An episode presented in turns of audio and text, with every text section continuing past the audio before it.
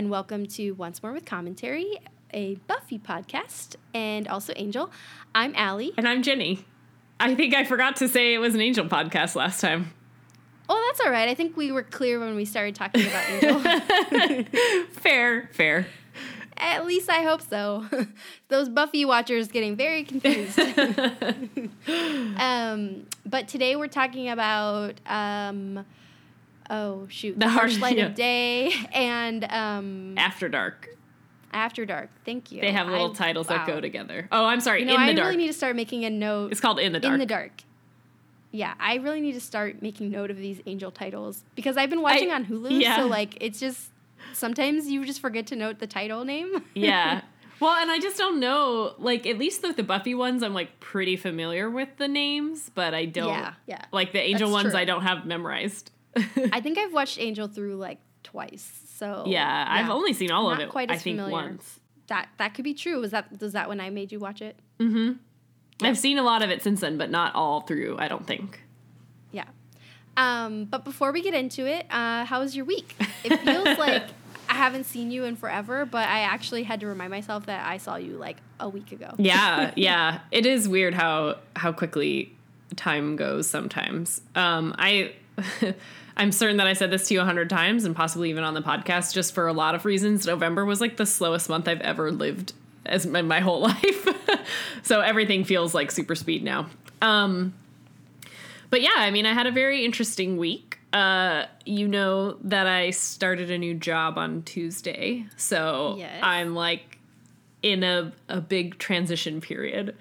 Um, and also, it's been freezing cold here. uh, so, those are my two big life updates. I've been go- shivering my way to a new office. Oh, my office is really nice, though. It is kind of cold, but otherwise, it's really nice. Is it closer than your old office to where you live? Yeah, it's a little bit closer, which is great. Um, and the office is way nicer. Oh, well, that's nice because I did see your old office. It was uh, Not impressive.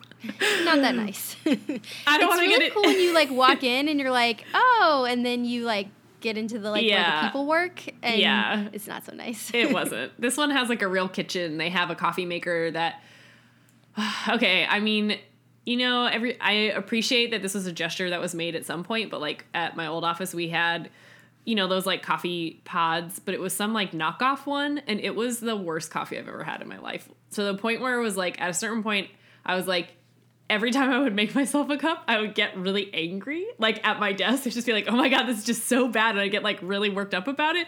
And so I was like, okay, I had to just like forbid myself from drinking it because I was like, there's no point in getting yourself worked up over coffee when I could just bring my own. But all this to say that the coffee at my new office is like very, very good. And so far I have no complaints. Excellent. And otherwise, I'm the work is. Is I'm still learning about it. I'd say the snack situation is, or coffee situation at least. I don't know what your snack situation is, but that's that's that's nice to hear. Yeah. Because like, I mean, working in California, I feel like everyone's trying to outdo each other with like the uh, amenities that you offer Mm, employees, mhm. and so like, even like I, I mean, I, I don't work at like Google where they get like you know have a whole and cafeteria. What else? But like, we still Yeah. have like a snack wall and like Yeah. you know, we just got a um like a loose leaf tea. Oh, that's cool. Oh, it's actually terrible because like people are always all- like, "Oh, we're out of this one already," and I'm like, "Yeah, I don't know who drank that," and it's definitely me. It's always me That's really funny. because I love really good tea, and like this isn't like the best tea I've ever had, and Mhm. like a lot of the flavors sound disgusting to be honest, but like it's definitely a step up from like the the tea bags we were using. Mhm. Even though we were using the really nice tea bags that are like loose leaf in a like a nylon bag yeah, or something. It's not the same. But then the problem with those is like this was what drove me nuts is like the tea was like okay. It's like Mhm. whatever you're getting at like Starbucks, right? yeah. But then you can't compost the tea bags because they're nylon. Oh shoot! I never thought about Yeah. that. I have composted so many of them, Or- yeah. but. I was like, because it was just habit. Yeah. I was like, one day I was like, oh, these are definitely not gonna biodegrade. Shoot. Yeah. Yeah. but Um, now we have like the little, um, we have little individual tea bags that are, you know, made from like paper or something. So That's Mm-hmm. cool. It's, it's I- nicer all around. Yeah. I just feel like I should talk to our office manager and have her make sure I get a separate because I do feel like. But actually, it, the amount that I've been drinking, like I think they get renewed every week, and like I'm definitely not drinking enough to totally empty it every week. So like Mm-hmm. there are people that are definitely taking part as well. Okay. Well, that's good. Yeah. Um, other than drinking and stealing all the tea in your office, did you have a good week or anything? Um, I did. It was, you know, tough being back in the office. Yeah. Um, because I let myself work from home last week, and it was a slow week because like a lot of our offices were closed, Mm-hmm. and um, so like this week everyone's like back at work, and it's kind of like, oh right, I have to do a job now. So you know that's never fun. But, Yeah. um, but it went by really quickly. Um, and I'm traveling next week, so now I'm just Mm. like making sure I get everything done before Yeah. I leave. So I've got like a hair appointment next Tuesday. Oh, that's exciting. like, crazy overdue. Um, I might let myself go get a pedicure, which I never do, Mhm. but I'm gonna be wearing sandals and going to the beach, so I'm like, Yeah. maybe I should. Yeah. Although I just tore my feet up with blisters with my roots, so like right. I might not need to go get a pedicure because I feel like I might be at risk for like a flesh eating. oh God. Yeah. Maybe I'll give myself a pedicure. mm. I'm really bad about that, but Hmm. but I got fun new purple nail polish for Christmas. Oh, oh yeah, you did, huh? Yeah. Hmm From Santa. I'm pretty sure the the color of that electric purple or whatever the electric violet or whatever the Pantone color of the year. is. Oh right, you said that when you opened it. Yeah. So I'll be very trendy. Yeah. Although I'm a little worried that putting that color purple on my toes might make my feet look dead. I have had that experience once or twice. Usually with greens. I've had okay purples, but I'm certain that there is a line. Um, yeah, I've had like one time I think I got like a light purple or something, and I was like, this was a mistake. yeah, your little zombie feet. yeah, pretty much. Um, so uh, anyway, speaking of zombie feet, yeah, not, there were no um, zombies in these. Yeah, there are none. Um, but there are vampires, Yeah, and in the harsh light of day, we get our favorite vampire back. that's true. I'm really Yes. excited. I'm happy that we he's welcome back. Ugh. the season four return of Spike. himself. Yes. Um, which is amazing. And I think that's a cue that I have to have Claire back on the podcast now because yeah, no, he's back. she loves Spike and um, she's got to tell us her thoughts. But we'll, maybe we'll wait until he sticks around a little more permanently. hmm Yeah. Um, but we get to see a few familiar faces in Yeah. this one. Do you want to do a quick recap? Yeah. Um, so let me see. I so I watched this on Monday. So let's see if I remember. um, so um, basically, we're seeing Buffy and the gang kind of settling into college, Mhm. and Buffy is starting to kind of um, consider dating at college. You know, Mhm. um, and we see her getting closer to Parker, who we met in um, the previous episode.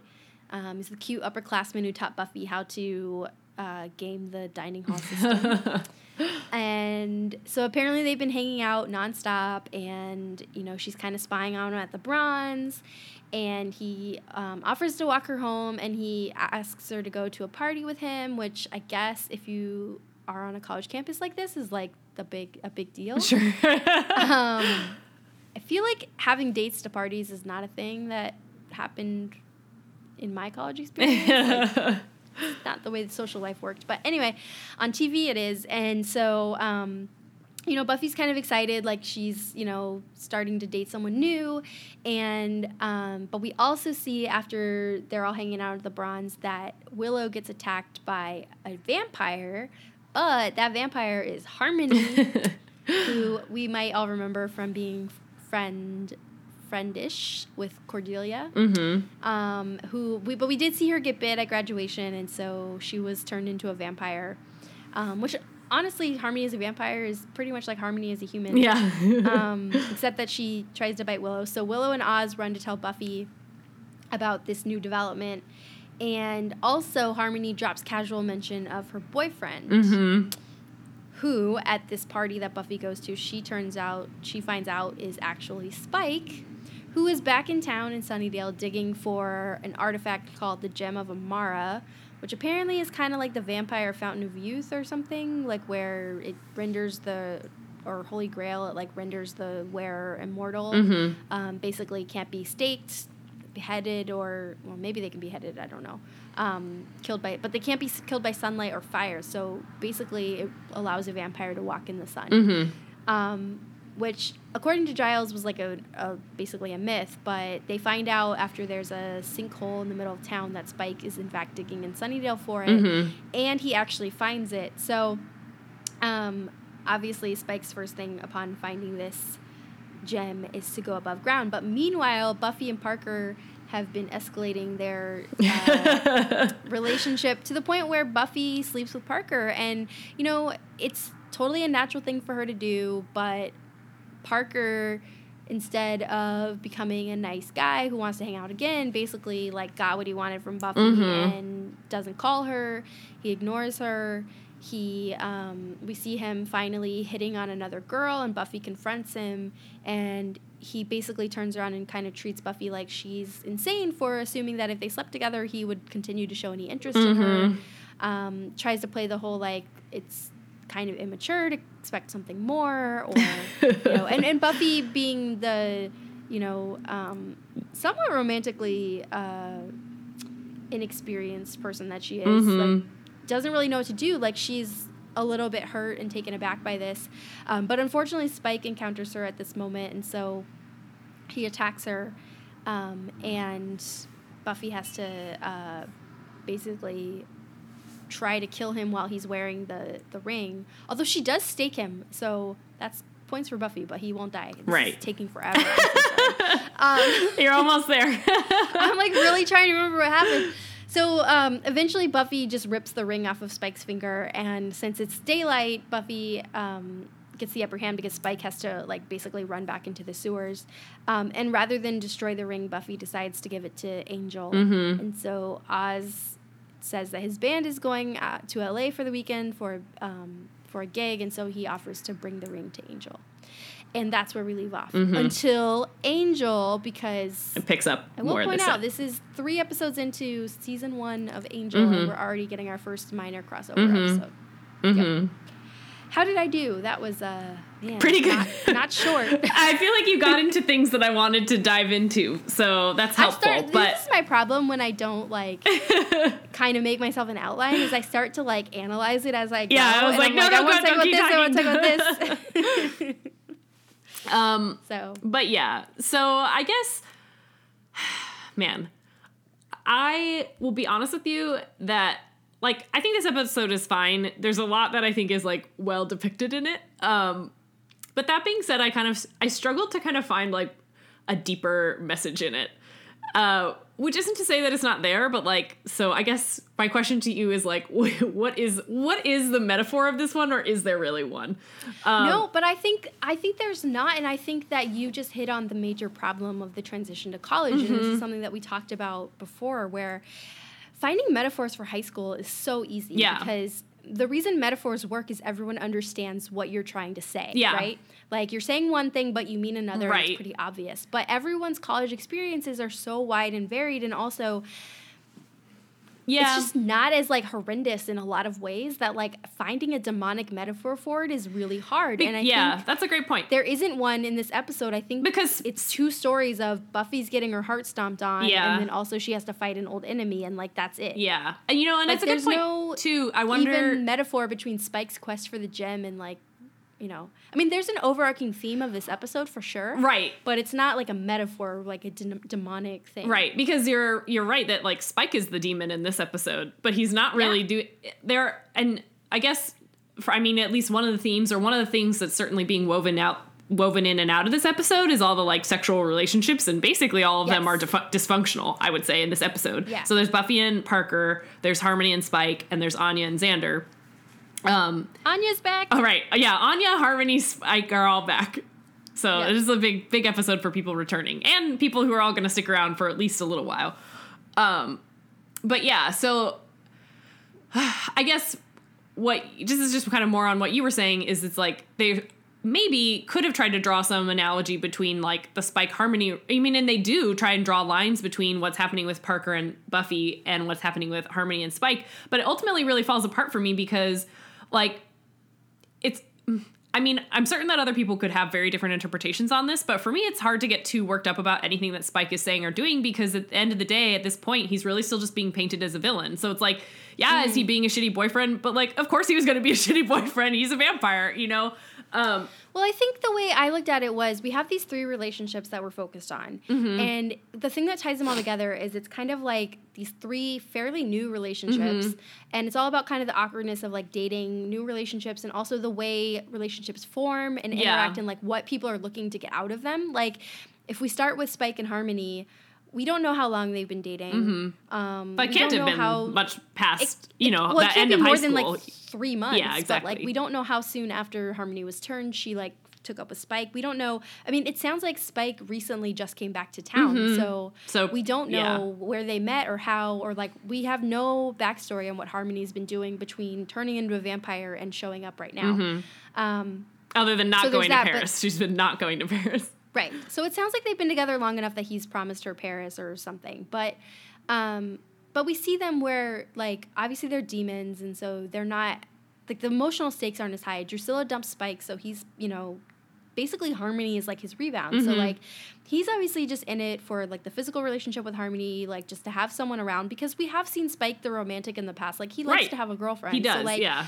he's replaced Drusilla with the best thing he could find, mm-hmm. and that mm-hmm. was unfortunately Harmony. And Harmony, you know, is as a new demon is enjoying kind of like the violent aspect of their relationship, mm-hmm. but like they're not in love. They're not. um He's not really interested in her beyond like a you know a plaything, sexual yeah. toy, basically. Yeah. Um. In fact, her presence at any other time annoys him. Yeah. So we see that. Then we see Anya and Xander, where Anya shows up and basically professes her love and or lust, lust or yeah. she has no idea but human feelings for Xander. Mm-hmm. And which perplexes Xander a little bit after they've only been on one date, and mm-hmm. also the date in which she told him all about how she tortured and killed men throughout history. Yeah. So, fair point. Um, but then her, you know, new rational like approach to this is well, we're just gonna sleep together and then we're gonna be over each other and like that's it. Mm-hmm. But that doesn't work. Like she obviously still has feelings for Xander. Xander is a bewildered party in this yeah. direction. basically, we see him just stumble into a new relationship of this. You know, Anya really likes him for some reason, mm-hmm. and Xander's not gonna say no because like, you know, his only other like recent romantic interest was Faith. Right. So as he as he brings her up in this, that Anya's still romantic, more romantic than Faith.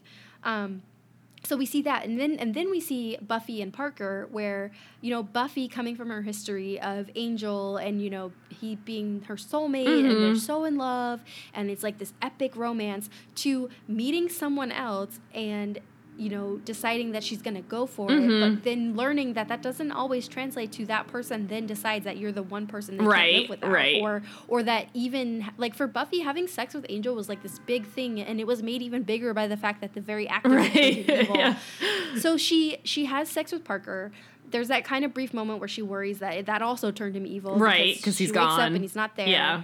Um, but it, it kind of does and it kind of doesn't. Like you could argue Parker's nature didn't change between no. sleeping with Buffy and after. He just made her more aware of what he was like mm-hmm. for real. I mean, like Parker's. I mean, he was certainly putting on a face. Like, absolutely. He's got a game that he's playing with Buffy. But like Buffy he's kind of really the he is kind of the inverse of Angel, who is Absolutely. nice and trying to stay nice. Like he wants nothing more than to not turn into his evil self versus Parker, who's clearly putting on a mask just and can't wait to take it off. Yeah. But I think put these all three together and you kind of that's kind of the through line like running through yeah. this whole episode. But I would agree with you that there is a complete absence yeah. of like it's just really hard metaphor. to find like, not, deeper meaning in it. They're not trying to yeah. say that it means anything more. It's just like I think it's just a study of like you know you have that shot where Buffy, Harmony, yeah, and Anya. Anya. like first of all they're walking like five feet away from yeah. each other. So if Buffy's looking for Harmony and Spike, she can just turn around yeah. and find Harmony. Like that's a little annoying. Um, but they're you know these women are not getting what they want out of their yeah romantic and they're all sad at the end. Yeah, but I guess what yeah, I, I mean we I should move on because you think you've explained this well enough. But it is just kind of I guess it just was frustrating because even you know I will obviously jump on any opportunity to like rag on Xander. And even in this episode, I was trying to be like, oh, okay, so that maybe that's what it is. It's like all the guys are jerks, but like Xander doesn't really do anything particularly jerky in this. You know, Anya really does come onto him really strong, and I don't think he's not ambiguous. Or I mean, he he isn't sure what he feels, but I feel like he's being really honest with her about where he's at, which is he he's the one who explains all to her like, hey, we only went on one date, so I'm not really sure what you're looking for.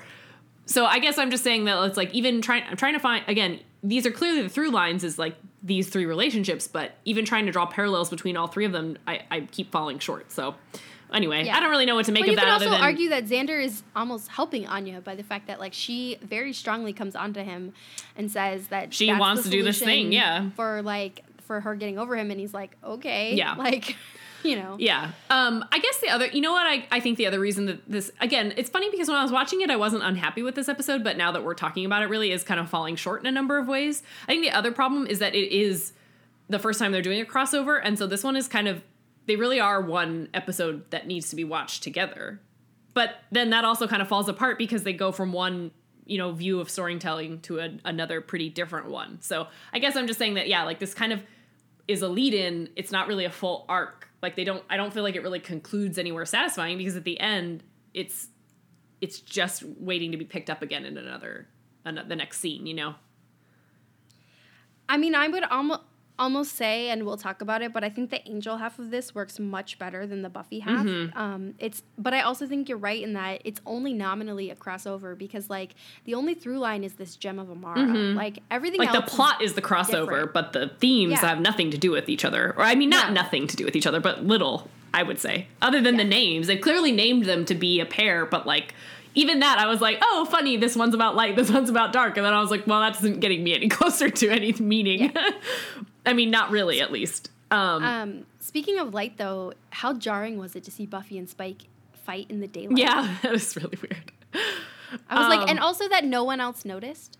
I know. I mean, magically the quad was empty. Then I will say both of these episodes had a lot of like they strained my credulity. I think quite a bit. Um, but again, I think that's going to happen a lot in these kind of in these seasons. Um, So I know we talked about this enough, but I do have one more question Mm-hmm. about. uh, I, I want to talk a little more about the Buffy and oh Parker yeah, I have lots more to say. Well, I have more to say Okay. about Parker. because I know that Buffy's romantic background is like either non-existent or Angel, right? Like it's you know, an, an Angel is not really a good example of how every boyfriend is going to act. I mean, she did have boyfriends when she was in L.A. She did, and she also had Scott and Right. you know all this stuff. But like, and and I would I would say that it's totally fine for her to think that you know she hung out with Parker Mm-hmm. and then then she slept with him and then sh t it's not wrong to expect a little more from him. Mm-hmm. Although we kind of get that they have not known each other for very long. They haven't been hanging out that seriously. Yeah. Like. Have they even been on a date? It's unclear. Like, is this their first date?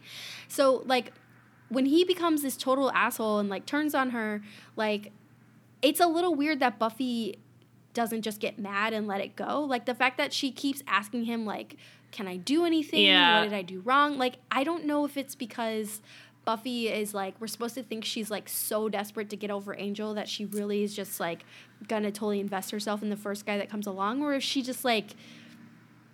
I, it just think doesn't paint Buffy in a very good light that See, she's just like I disagree though. That's a I get. I, I mean, whether or not this is the right story to tell with Buffy and Parker specifically, I think maybe like we why is maybe she we so could hung up on him? Uh, talk about. I think it is. They are supposed to have been hanging out for a little bit longer than we've seen. I mean, right? It's been at least a week since that last episode, and I think you know the way things that sometimes work. The way things sometimes work in college is it's like you have all this free time basically, so like you can spend several hours a day with a person for five days in a row, and that does start to feel like a lot. I guess to me, this relationship more or less rings true to things that I've either seen or things that I've experienced myself because it, I, I think it was hard for me to watch this and not feel like, you know, if I was 18 and that super smoking hot guy had been flirting with me for a week, I think I would have, I, I mean, I probably would have fallen for it too, I guess is what I'm saying. And it, or I I have don't certainly think- fallen for variations of, of it and had, you know, not, I don't not think that it had this exact same true. experience, but I've had similar conversations with people at various times in my life, only to, in my older age, look back on it and be like, oh my God, you're so stupid. Why did you not just see what was happening? I get that, and I also think that that part of it rings true to me, but what doesn't ring true is like Buffy's handling of it. Like I think the way we've seen it. I guess she does seem a little desperate, but I think she's pretty Yeah. vulnerable because of this whole other sexual experience that she had, where her boyfriend tried to murder her whole her whole family. I mean, I think that's I kind think- of the point that they're trying to make is like Buffy's fears of what happens I- after I guess she and, just like, has so- Parker yeah. doesn't allay them. He basically becomes a human version of Angel. Yeah.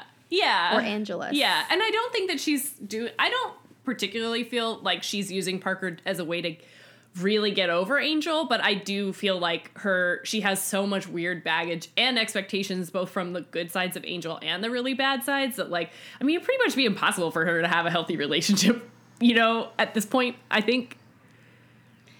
Yeah, So I mean, maybe that's. I mean without going into saying, therapy or talking not- about it. So Like, I feel like it would have come down a little bit clearer if, like, she had had a conversation with Willow about like. Are guys always like this after sex, or like something? Like I feel like we're doing a lot of the work ourselves. Mm. Oh, which is I see what fine. you're saying. Like, Okay. thank you for the faith in me, but I feel like we're possibly like assigning a like, you know, Right. I mean we're grasping for storyline to this that like doesn't exist. You know, and I think again, mean? this goes back to the like the fact that this is their first crossover episode. They did have to spend a lot of time setting up what the gem of Amara is, and I think had they not Yeah. had to waste so much time kind of going down that like there's sort of like two competing main storylines in this. One is Gem of Amara because you need to know what it is for the next episode, and one of them is Buffy and all the relationships. But I, I think you're right. I Well, think they kind of and also there's a lot of kind of seems misspent like they- time. right, and it seems like they push the Parker stuff so that Spike can specifically go to LA and tell Angel about him. I mean, yeah, okay. I want to move on to that in a second, but um, ah, shoot, I just lost my uh, train of thought. Oh, but I guess the other thing that I think that they were wasting time on in this episode, and this happens a lot in Angel in the first season too, but like, it also felt like they were going out of their way to show that like, oh, they're in college now, so everyone has sex. Like, it did feel like they were getting a little bit over the like. Some of those scenes didn't need to go on as long as they did, not because like, I mean, I didn't necessarily mind watching them but you're right now that we're talking about kind of like all these other like loose threads or things that didn't really get tied up it's like it's because you spent too much time with harmony and spike flirting in bed which was like it was funny but like i, I didn't maybe need it to last two minutes No, but that's a good point because we literally went in three months from like sex being a very big deal. Mm-hmm. Like Buffy has sex with Angel and Angel becomes evil and like it's this whole epic thing. Willow finally has sex with Oz and it's like this really great positive thing. But Mm-hmm. it took them two years to build up to that. And and then we get and you know, obviously like I think the assumption should be or is supposed to be that other people in the high school are definitely having sex Right. or whatever. But then we go to this very ex- not explicit. Obviously, it's not explicit, Mm-hmm. but this very.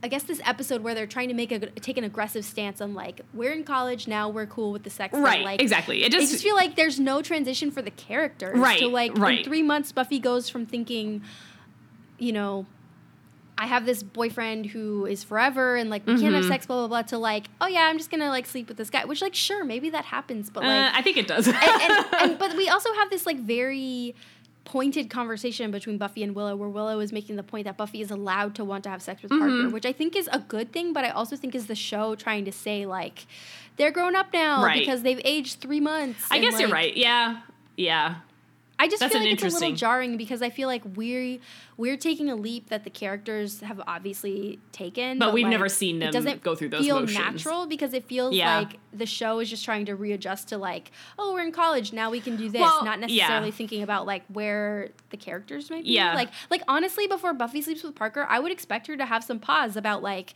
Sleeping oh, with someone. last time I slept with my boyfriend, he turned evil. Yeah. Like, is that gonna, you know? She doesn't even blink. It's a good point. like- if she were eh, literally anyone else, then I guess this storyline makes total sense to me. But you're right, as we've discussed, she just has so much really specific baggage that yeah, like I I can't imagine. You're right that it doesn't really make sense Like, for her to get to this point. I So- Mm-hmm. would like to see this in like episode 8 or something. and I think but but we can't because then we have to introduce other people. But right but also just again just to your to to both of our points i think that what is ring what's sticking out about this is that it doesn't feel it doesn't feel natural and it's be i feel like the reason the reason that i'm seeing is because the showrunners and our network and our writers were like in, emphatically trying to draw a line for viewers of like we're not in high school anymore. Can't you tell? It's because we're being so dark. Like i feel like we talked about this with angel last week where it's like there sometimes it's like i get that you need to make delineations and I appreciate most of them, or like I, I like the tones that the shows end up taking on, or I like where they end up going. But when they're sometimes trying to do it so stark, you know, they're trying to just shove it down your throat, basically. Or I'm like, you could be a little more subtle with these themes, and I would still get it, and it would still be fine. Well, and also like Willow being like, "Don't you just love it when it's new and like this stage and blah blah blah," and like she's sounding like the most wizened, like, Yeah, yeah, you're right. experienced person, and I'm like, Willow, you've dated Oz. And I guess I liked it because Willow said a lot of things that like I think has, you know held up well with the over time of like oh you sound so reasonable Willow but you're right that like how did you I guess she's been with Oz for a while but She has, but like they've been sleeping together for four months. Yeah. So like, I just I just feel like Willow is sounding a little bit. Willow is standing in for the show, being like. This is a really okay thing, Yeah. and like this is great, which it is. I agree with everything that they're saying, but at the same time, it's odd coming from the characters because they haven't made the same jump that the show has made. yeah I, that's basically my point. yeah Is I feel no like I mean I, I get yeah exactly I think we're yeah, making we've gone through a sex wormhole. and making just making yeah we're just making the same point which is that I think that the show is trying the writers are trying to emphasize things that they haven't worked towards. So it ultimately Right. is just not really ringing totally true. Even if like I, I mean- said I think all the scenes themselves ring true to me. Like I think most of the things that Buffy says and most of the things that Parker says are things that I've heard or said or have said to me or whatever. Like some versions of these right are, are feel very genuine but that they don't necessarily work for these characters in this moment. I mean, Parker works because he's only existed for two episodes, but yeah, he doesn't have the the background really, but yeah, um, I just feel like they're trying to make a point and they haven't earned it. it, very yeah, elegantly. yeah, I agree. And also, I'm not sure what the point is. I still, we've been talking about this for a while, and I'm still not sure what the point is. Um, I think the thing that I want to, only other thing that I want to say about Parker and and Spike, uh, well, I don't know. I did really like. I don't like it. It was awful to watch. But the scene when Buffy is being sad and mopey and confronts him on the bench or whatever, and he's like, "Oh, be careful because my ego's on the line," and he ends up like manipulating this conversation to a point where she apologizes to him for like having even approached him or talked to him ever, and I'm just like, Ah, man, you are just. I mean, like Parker is really good at this manipulation, and it's hard to watch. But it also, again, like that is a thing. I have apologized to people before being, and then like only now am I like, oh my god, like you didn't do anything. Ugh.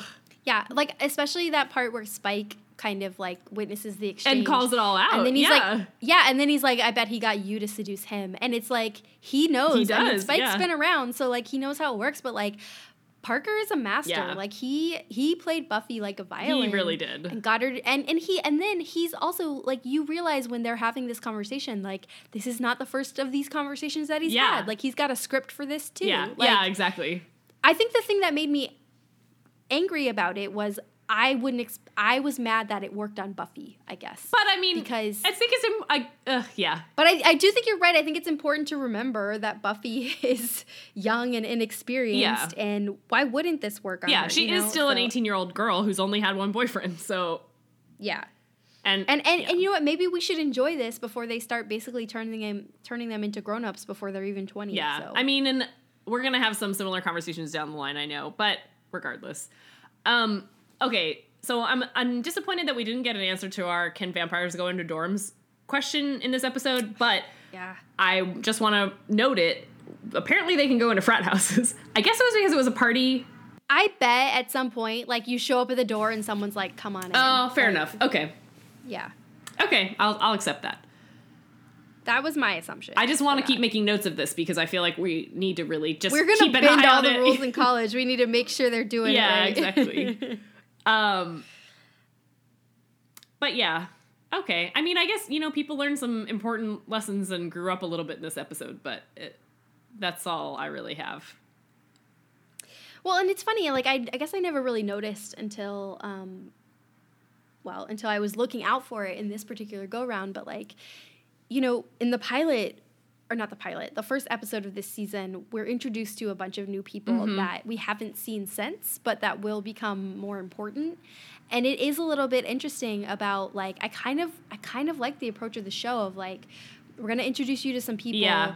and then they're gonna go away for a while and then we're gonna bring them back. That's true. It's kind of like real life where like you meet people. And, You don't like, know who's going to be really- important and who will stick around. Exactly. Yeah. Like nothing. It's not really important. And then then when you can bring them back, you've just established that this you know um, whatever progression Yeah. has happened off screen. I guess. That's a good point. I mean, we haven't seen any more classroom scenes. Yeah. We haven't, you know, um, I guess really, I don't know why I'm talking around. I know. this. We haven't, we, we haven't seen Riley again. and Professor Walsh, Um, yeah. Yeah. Um, we, I mean, even in this episode, um, we haven't really seen the initiative Yeah. or, sorry, the soldier boys. Mm-hmm. Yeah. Again, no, the initiative. What? I, I seriously, yeah. like, The, well, I guess just to clarify that they haven't named them as such so far. that's true. Um, yeah. The commandos or whatever. Yeah. so. Uh, so let's move from the harsh light of day into the dark. yeah. Before we do, though, I really want to just mention I know this might become a point of contention down the Mm-hmm. road, but I do just want to reiterate that I know that Anya is problematic. Okay. Oh, okay. But let's just call her my problematic fave. Because Okay, that's fine. I mean, I love she- Spike, so who I, I was argue with you? immediately like, Emma Caulfield was on my screen, and I was immediately like, yes. Yeah. Buffy is like this is what I want out of Buffy. Like her humor, Yeah. like the character, like everything about it. Like even Xander comes off better around her. It's like true.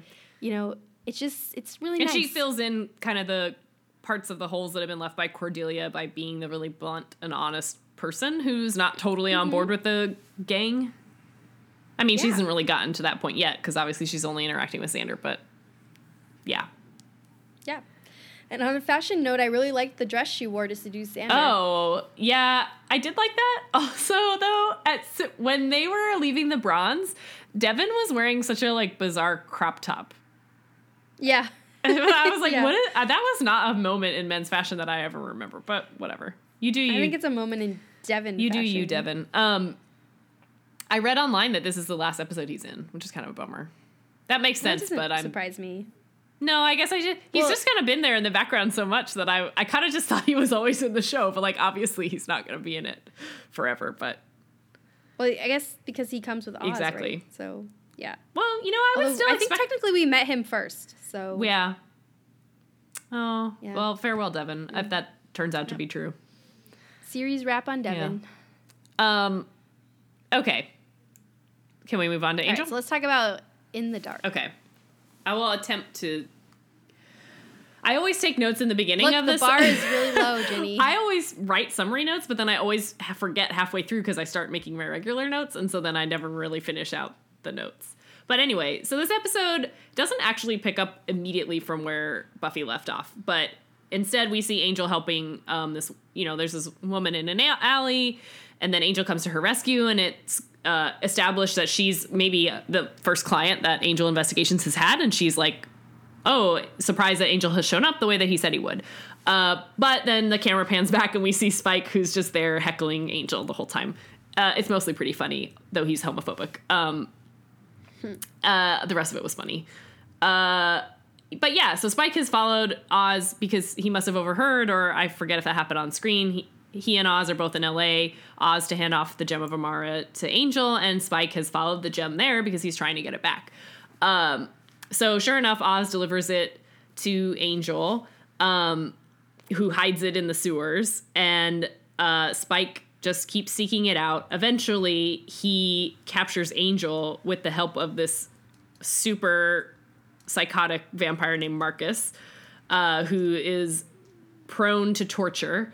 Uh, so they try to torture the location out of Angel. Meanwhile, you know, Angel's friends, this time including Oz, um, Doyle and Cordelia, are all looking for the gem themselves and trying to figure out what to do. They end up coming up with a like uh, plan. I don't know. They have a plan. I don't know how good it should have worked, but they end up rescuing Angel. But in the midst of it, they lose the gem, and instead of Spike getting a hold of it, this other guy, Marcus, gets a hold of it. Um, so he takes it onto the beach. He takes it into the sunlight, and he has previously mentioned that he has an affinity for torturing children. Uh, so Angel is like really worked up about this and decides that even though he's super injured and needs to rest, that he's gonna go out and fight Marcus, which he does. Um, and he finally gets the gem off of him, and then they're able to kill him. Meanwhile, Spike must have run away, and I forget when that happened. Um, but at the very end of the episode, Angel has has the gem. He enjoys one final sunset, and then decides to destroy the gem for reasons that we should discuss. That was a great job. Phew, thank you. Um, first question I always have, and this goes hand in hand with how I sometimes forget Spike is in this Yeah. episode. Um, how did Spike know that Oz had the ring? I don't know. I get. Do you think he just assumed that Buffy would send it to Angel? I mean, it's not a bad assumption, but yeah, he seems But like, certain also, though. this is the question I had the entire time. Yeah, How does everyone know Angel is in LA? Uh, that is a question that we had also, and also because even if they knew he was as in we know, LA, he hasn't contacted anyone. Yeah. Cordelia is not letting anyone know where she is. Yeah. Like, how do these people know? And then also Oz walks in and he like already kind of knows they're running a detective right. agency. He heard it, like heard How? rumors How? is what he How? says. I'm assuming Angel called Giles or something. Yeah, I mean that does seem like a thing Angel would do. I just feel like we went from two episodes ago, he's like prank calling Buffy. Right. To like now apparently they all know what's up. Yeah, yeah, it's a good I point. just I would love some fill in the gaps, please. Um, I mean, and the other thing that was kind of driving me nuts in this episode was like how everybody's plans were terrible. it's like Spike's plan is to hire another vampire to get this location of a ring that, uh, like, obviously that other vampire will want it. Spike is convinced that he doesn't care about anything except torturing people, but like, obviously he could torture people even better if he was unkillable. So what, Spike? Come on, like Spike's usually the planner. it's the thing we have in common, so I don't understand why he's slipping up. But even like Oz and Cordelia and Doyle's plan, their plan was to literally hand over the ring. So then the best case scenario of this plan is that Spike has the ring. Like that's not good. I guess they None were just going to deal with it later, but you know. Thought out, I guess. I mean, I think the whole premise of this episode is to have Angel confront unlimited power Sure. and then decide that he's not worthy of it, which is only the only purpose of that is to reiterate that Angel has come to Yeah. LA to help the helpless as some kind of penance Yeah. for his past. Yeah. And and he's decided that he can't do the penance if he's got this cheat of Right. Uh, which because as he says like the the in the daytime like there are a lot of people to help you and so it's the people in the night that need the Yeah. help which i guess is a nice thing to say It is, but- and I appreciate his like recommitment to what his mission is. Um, but until you just said that, I'll. I mean, and even now, I'm. I again, I still kind of struggle with like I'm not sure that his answer at the end really makes sense. I also really wish this is. I feel bad because I know I'm. Well, I guess I'm not really spoiling this for Alex. Alex is just reading Harry Potter for the first time, if I haven't mentioned that before. But he's seen most of the movies, so um, I kind of wanted it to be more of a like Elder Wand re- scenario where they're like, well, you can't keep it because everyone's just going to be trying to kill you all the time. Uh, and then I got that stuck in my head, and now I just wish that they had written it that way.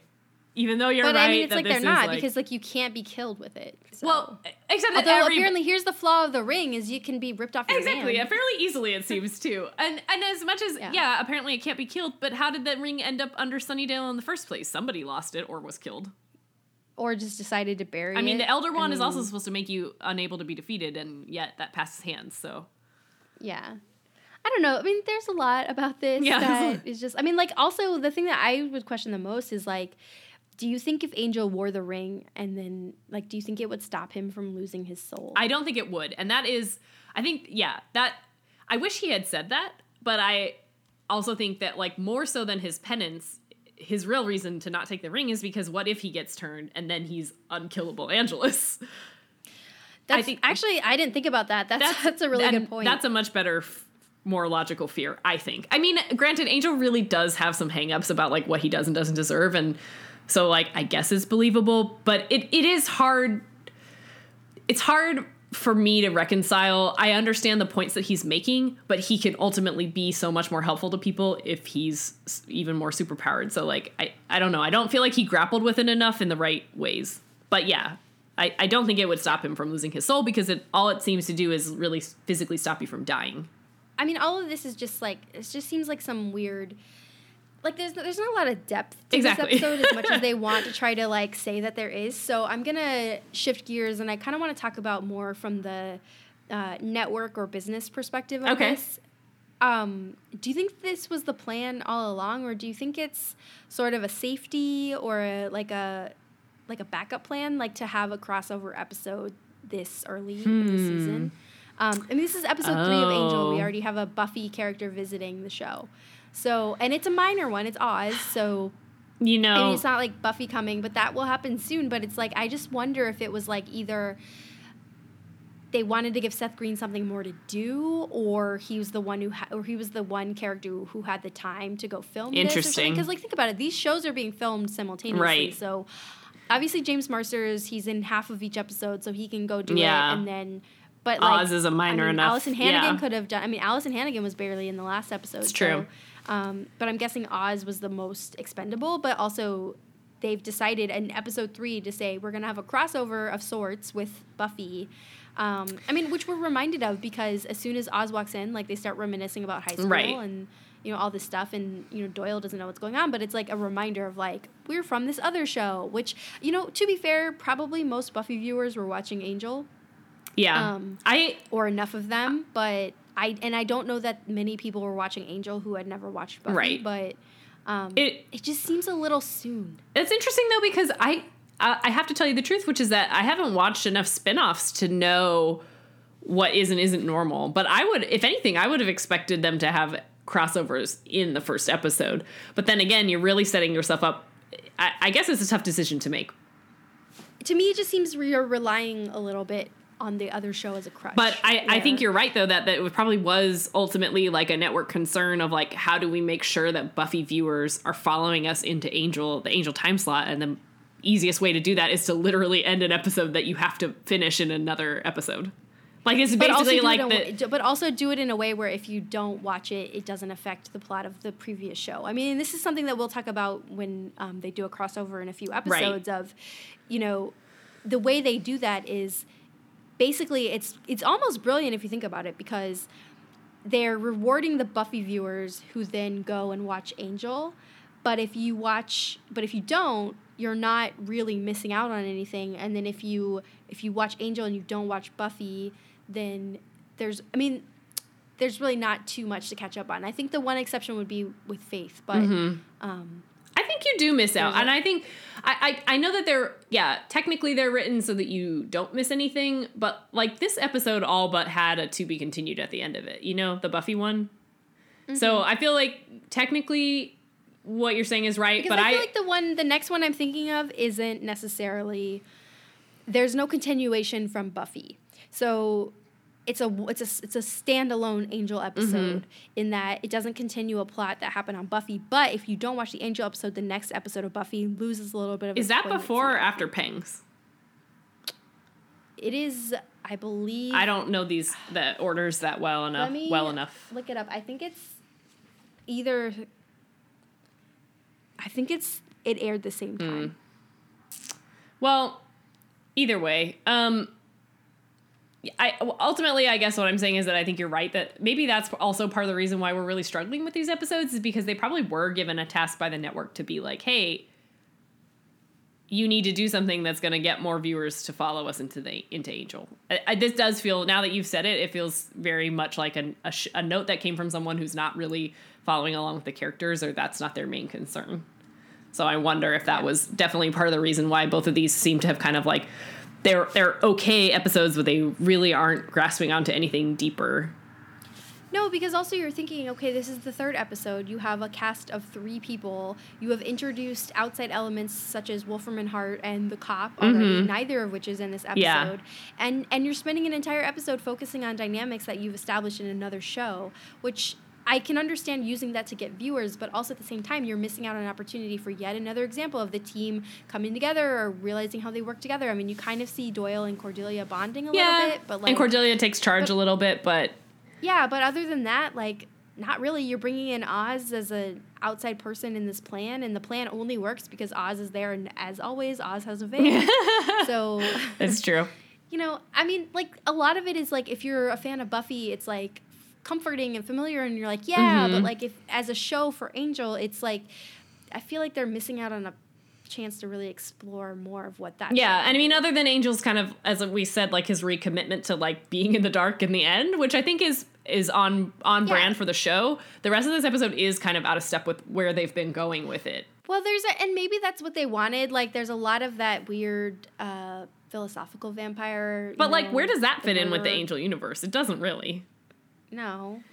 The only thing that guy's good for is like spouting off some interesting ideas about good and evil, the- and then also like, he, of course, he wants the ring. Yeah. Like, Spike is stupid to think he would. The other thing, I'm I'm mad because I'm only just now reading this in my notes. I was looking at my notes before we recorded today too, and I was like, I know there's something I wanted to look up, and I thought it was another thing, and I decided not to. But his speech about pain and fear, I think, is strikingly similar to one that happens in Firefly. um, Mm-hmm. so I need to go back and either rewatch or just look up those quotes to just kind of compare them. But I think it's in the second or third episode of Firefly where maybe it's even the fourth one, but like there's that evil guy. You know, the second episode is like the train heist one and Yeah. they're working for this evil guy who then swears like vengeance on them at the end and then he comes back in another episode but it's him that guy in either that episode or in this in the second one that he's in has like this whole philosophy about pain and fear and torture and i think that they must be torturing um mal but i i just i'm well, like one i'm episode like where Mal and Wash get tortured. certain not that one. Oh yeah, no, it is one. that one. It is that one. I'm certain that there are echoes to this dialogue in this episode. All that being said, this one That's came entirely first. so- possible. I mean, that's Aaron Sorkin is famous for repeating Yeah, dialogue. I mean, so really, everybody does it. Anybody who I've stayed with Yeah. long enough ultimately ends up reusing some of the same ideas. Um, Yeah. but yeah, Um, so I don't really have too much more to say about this, other Oh. than the fact that there is a great sequence, though, at the end where um, Angel, without the ring, decides he needs to take out the True. Because okay, I guess the backstory of this other vampire is he likes to prey on Yeah. children. Um, and he steals the ring of Amara, and he's on the Santa Monica Pier, like going after kids. So Angel decides he's got to stop him. So Angel runs out of the van into broad daylight, Mhm. Sans ring, and bursts into Mhm. flame and jumps off the pier, which is a great action It sequence. is. But oh my god, that was horrible stunt double disguising. I mean, it's just tough because he was wearing what looked like a fake angel mask. And mm. because they had to shoot him head on, so they knew it wasn't going to look like Angel, so they put him in some weird flame retardant David Boreanaz mask, and it was not. I mean, even on higher budget shows, it's hard. Those like full body in, on fire shots are very difficult to make work. So like, I think they did far better than they could have been expected to do. oh, for their budget, I'm sure it was great, but in the moment, I was like, it was like, it was oh. take you did take you out of it for a second. It also led into what I mean, I know I'm just gonna have to come to terms with this, but it really does bother me how fast and loose Angel plays it. Angel the show plays it with the rules of vampires because like it just does not make sense that they could just be in shade all the time. Like vampires could basically just live normal lives if this were all true. Like they just make But so it does many of go hand in hand with what happened in the first episode where that guy was in the apartment. Yeah, of course. And it was like flooding light in. But I think you're right. That's not something that was allowed in It Buffy wasn't because and I think they start getting a little bit more lenient in Buffy as well. And again, I really do. I understand that like they had to make this show work with a vampire as their main character, and they just were gonna have to sometimes have him make doing things during the day. I I just wish that they really relied more on the like sewer explanation because even if that's not believable, at least I feel like you're being consistent with the rules. Whereas like it just does not make sense to me that he can just be in the shade. In the pier where there was like they were under like a wooden pier, so there were holes in it. look, anyway, it's a cool sequence. So I guess we shouldn't try to poke holes in it. it was a cool you're right. sequence, and the other even in the very first the opening sequence, this one where he's saving that girl whose name I don't remember. Um, I even that one again, like da- David Boreanaz and Angel really are a great action. He really is a great action hero, and like just even that sequence in the alley, I was like, man, I could just watch you do this all day. He he looks really great doing it. oh, also, this is a note from. Are you telling me that you're tuning into SEAL Team Six I'm not. David Boreanaz action? I am not above that. It's not on Might my I remind list. you that when we were in New York and we saw that advertisement on the bus, yeah. there was a person on the street who was like, "Did you see that? That looks Yeah. awesome." um, but that was not my thought. Uh, okay. credit where credit is due. Spike also looked really great in the last episode. I liked his little Mm-hmm. t-shirt only look. He rarely is without a, like some sort of overshirt and overcoat, but I was I Because they have to draw on all the veins. It takes forever. uh well regardless, I was into it. His just t-shirt and jeans look, his casual uh construction outfit. yeah. Although, let's just talk about less into Spike's homophobia and casual racist slurs. Oh right, yeah, that too. Ugh, My God. yeah, that was not his I finest like, moment. Oh, okay. It had well, so I much- guess this is how we know he's evil. Yeah, it had so many some some really good jokes, but you're right that every other line I was like, ah, no, don't say that, don't say that. It was also just very '90s style, I think. like Mm-hmm. where we were as a society. It is No, but I think the Really- the homophobia maybe, but the um, the slur, not so later much. he makes some slurs about Doyle, and I feel like that was more yeah. intentionally. evil. Okay, you're probably right. I mean, it was like you could if you didn't know what that word meant, you could miss it. But I was like, oh, we're we're doing that. yeah. Okay. I had to stop and think about it. I, I mean, okay. I will just say that I'm getting extremely ready for Angel to find its. Yeah, me too. because I I forgot how rough the first. I mean, they're not bad, but they're not. You know, the problem with these first few episodes is they're not interesting. Yeah. So Well, and like they're and that they're building a world, but they're also I think because you have a very small cast, Mm-hmm. you have to make them individually extremely interesting. We already know two of them, but Doyle I is like kind gonna of say Doyle is just really the one holding it back, and until he's But and also, but they can't figure out what kind of episodes they want to Yeah. tell. You know, And- and and I think this is a classic problem of a show that knows it wants to do more serialized storytelling, Mm-hmm. but you've got to build and keep an audience and figure out your voice first. And so I totally understand the case of the week bent that they're going on, but you know, I'm ready to get into the interesting yeah. stuff. And I really liked the pilot, so I feel like they need Yeah. when they get into a better. Yeah, you're right. But now I feel like we've seen everyone who's going to show up in the opening credit sequences, Mm. and like we've seen this girl, we've seen the other girl at the nightclub. Mhm. Like I want to get to the the actual s- stuff they film after they get the series pickup. You Mhm. know. Mm-hmm. Um, okay, so next time we've got uh, episodes for Mhm. each, which is um, on Buffy. I'm very excited. It's Fear Itself. Love that one. It's a Classic. non-sequel sequel to um, Halloween. Mm-hmm. Very excited about that. And um, I hope you looked up the name of the Angel episode because I did not. I did. I have it right. It's called "I Fall to Pieces." Okay. Rings no bells. Same. Great. You know, I was realizing it has been because you and I watched Angel, I think when I moved to San Francisco. Yeah. And I don't remember if we started with the first season or not. We did. We We definitely did. Okay. So, but we watched them like, like we basically watched like Yeah, two we were. episodes a night. we, we were Like, making we much binged it, faster progress. Yeah. Um, but that was seven years ago. So it's been a Yeah. while since I've watched Angel. and I haven't watched any of it since I'm then, like so- even there's a thumbnail on the webpage that I'm at and I'm like skimming words. This is not at all ring a bell to me. I'm trying not to read the whole thing, but like God, I have no idea what that episode's about. So I look forward to It'll be a surprise. look forward to watching it for the first time. Yeah. I only know there's a clear delineation. So there's, um, I think, through the first eight or nine episodes of this Mhm. season. And then I think I remember a little bit more about the end of the season. Yeah. Um, but not to get into too much of that. I mean, not to protect spoilers. um, although I will say, episode eight, I am greatly looking forward to, and I'm stockpiling Kleenex in expectation. Oh. So, I think I know what that is, but I don't know the episode numbers. do you want to hear the name of Yeah. it? It's the one name I always remember. It's called "I Will Remember You." I mean, no, that doesn't. That didn't. No. What if I tell you that it's a crossover? Oh, okay. Yeah, no, I love that one. Okay. Then now I know Yeah. what you're talking about then. Yeah. I mean, not a true crossover because it has no tie-in to the Buffy episode before Okay. it. But so yeah, there is some good stuff Um, coming up. And again, yeah. once we maybe do some character rearranging, this show is going to feel a little bit more like it knows what it's doing.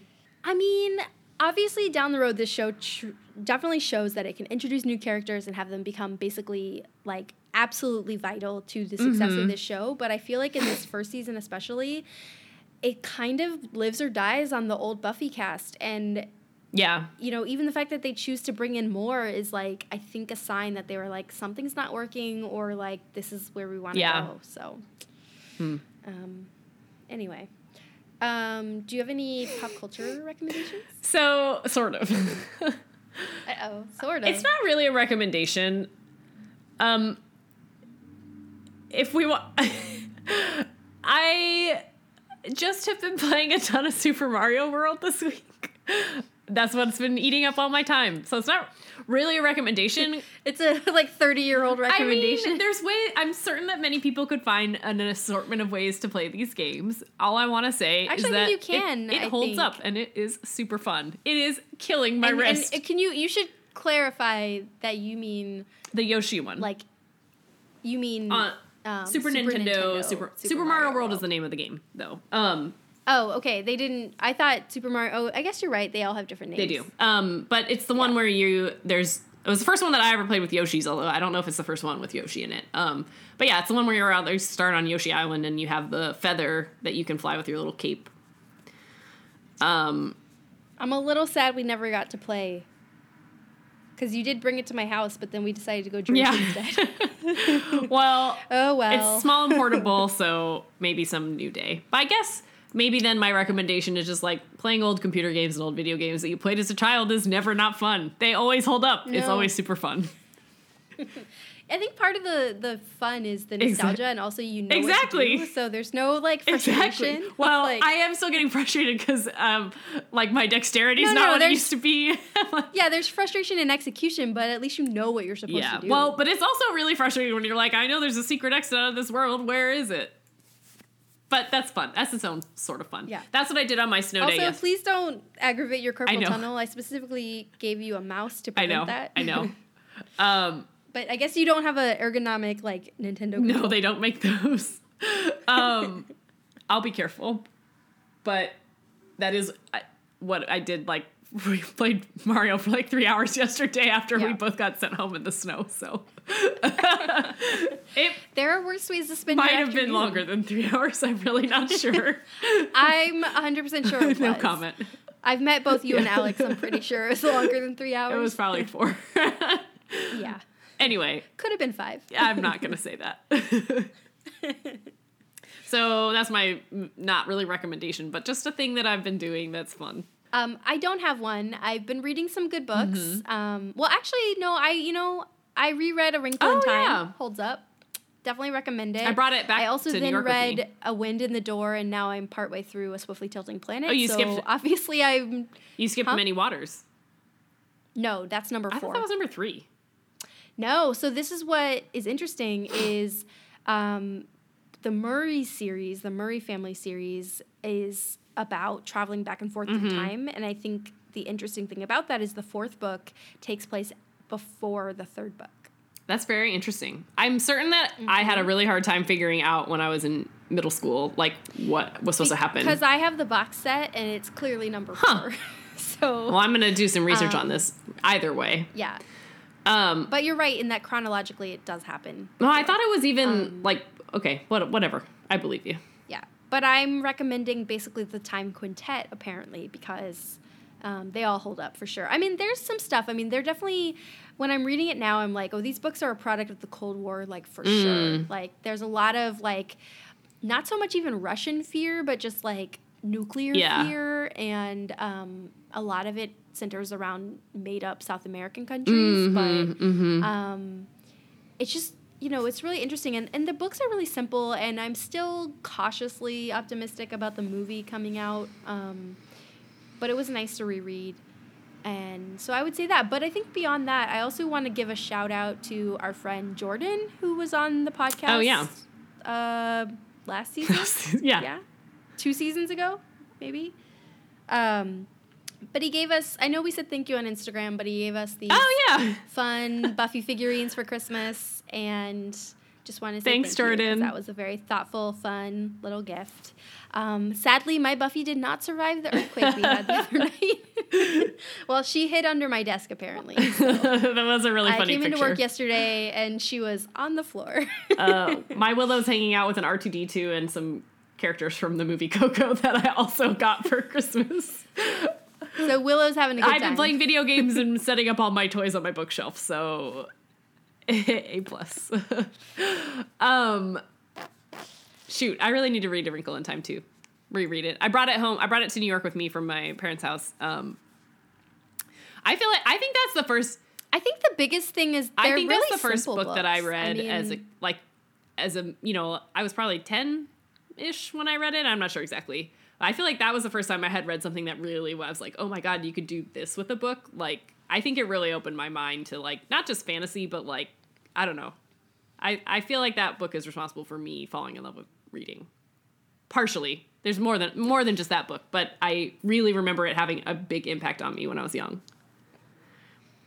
Well, I think Madeleine L'Engle was really special, and and I will always say she is as Mhm. quaint as she can seem, she I think is my favorite author Yeah. of my childhood because she had this way of making normal people approach Yeah. like Yeah. fantastical situations in a way that felt believable. Like to me, Meg can come across as really annoying in Wrinkle in Time, but like she's and even in other books, but she's acting Mhm. exactly the way a normal person would act upon like being confronted with a Mhm. lot of these situations. And she also wrote a another series about Mhm. another family that isn't quite as sci-fi, but at the same time they have these sort of special like I don't even know how to describe it, but like maybe extra normal situations Mhm. that pop up every now and I must then have read some of those. and like, yeah. ESP and stuff like that. And it's like, you know, it's just a really cool like every single one of her books is about a tight knit family. It's like definitely like talking about the value of family, the value of like um, Mhm, intellectual mhm. curiosity and like explore like expanding your boundaries, but also like remembering what's important and all this stuff. And like I just think it's a really positive message, even though a lot of the action can be Yeah, about really yeah. scary things. Um, like the threat of nuclear war or terrorist violence or you know who- or losing your Yeah. father in space or you know who knows but but i just think she had this really unique view of the world that she managed to translate into a slightly No, I feel like you're doing a really good job really of describing cool. it too, because again, it's been decades since I've read any of those books. But when you were saying like, oh, quaint, but then sci-fi, like even now, that's a pretty novel pairing. like even after Madeleine L'Engle Yeah. existed, I, I don't feel like a lot of people fill that niche. Um, but that is a really good. Yeah, they don't. really. nor do I think they ever did. I think you know, the aim is always Mm-hmm. to shock or to you know kind of be edgy or whatever. And she was honestly writing a very you know I think this is going to sound really strange, but I think the the most um, the best comparison I can think of is Anne of Green Gables because it has a very similar vibe of like very Christian, very like family oriented, but like also talking about like people should be more than what they're told they can be. Um, obviously, Anne Shirley doesn't encounter sci-fi stuff, but she's also a woman in a time where she's um, encouraged to educate herself when a lot of women weren't, and also like has a ma- has an imagination and is encouraged to explore it, or even chooses to explore it when she's told not to, and you know, kind of goes a little bit beyond what she's told she can be. Um, and and obviously these are both series Mhm. written in very different times, but and and for, as someone who's not religious at all, and you know doesn't live um, this lifestyle of like you know raising kids in Mhm. the country or whatever, like I think it's weird that both of these series speak to me, but I think they have a very similar, but they have a very similar. Well, and I wonder I if- think of really it boils down to like if Mhm. you are a good person and good doesn't necessarily Not necessarily I mean, lawful, but good. I think good doesn't. Yeah, good to me doesn't necessarily mean like you have to Mhm. follow a specific faith, and I think these books would definitely argue a little bit differently, just because their Mhm. authors were both pretty Christian. But, um, but I think it's like I just kind of like the Mhm. feeling I get when I read them. Um, yeah. Also, just as kind of a contrast to like I maybe some things that went wrong in these Buffy and Angel episodes is like, again, I haven't read these books in a long time, but I do feel like she's somebody who really understood and invested time in developing her characters and making them really believable, like what you were saying with Meg. But like, there is something about like you can introduce really complicated concepts even to young children if you're making it believable but the way to make it believable is by having your characters act that way not necessarily the sub the, the circumstances can be anything but like if people are behaving in a way that makes sense then it's gonna track your story's gonna make sense Yeah, and I think she allows Yeah. people to be human, which I think is really important. I mean, like I was thinking about this because obviously I've read these books before, so I was I'm reading the third one, and um, Meg is Mhm. pregnant with her first child, and so I was thinking about the fifth book because it takes place Mhm. from the point of view of this child, but it also includes a character from the other series who's Mhm. not a good guy. But comes into this particular book and is sort of approached from a fresh perspective, Right. who don't know him, and he's sort of given us kind of a second chance as a character, which is from a ser- from a novelist is a really odd and unique thing where she had this tendency to weave the same characters Mhm. throughout her books. Um, because she had series that took place with the same family, but she also had crossover characters Mhm. that occurred in both series, and this particular person is one of them. And I was just thinking, I was like, that is a generosity that is not given to a lot of characters. Whether as a reader you're happy about it or not, but I think that's part of what it is. It's Mhm. like she built a world you know, which is so rare. Well, I don't want to dialogue, detra- so- I don't want to dive the wrong direction in this conversation, but I feel like that's going to be a very interesting parallel to Wesley. So that is oddly like for as uh, rarely as people get that chance, we're actually gonna see an example of that and a little bit down the line in Angel. I didn't even think Yeah. about that, but way to bring it back to I Angel. want this to be its own separate part of the segment of the podcast, but oops, we're still talking about Angel. No, no, no. That's I wouldn't have even thought of that. That's actually that's great. Um, well, maybe we can. no, so yeah, not to go can, on too long about it, but everyone should read Madeleine. If it's part of your reading assignment for season two or season one of Angel is also read all of Madeleine L'Engle books so that we can talk about how they intersect. Thanks. yes. Uh, I want to talk about uh, regenerating starfish arms. um, ugh, okay, I haven't picked up reading basically at all since I quit my last job. I am not disciplined when I don't have a job. So, um, but I look forward to first finish finally finishing. Um, oh my God, subtle knife, and then I think taking a little quick break with Wrinkle in Time. So.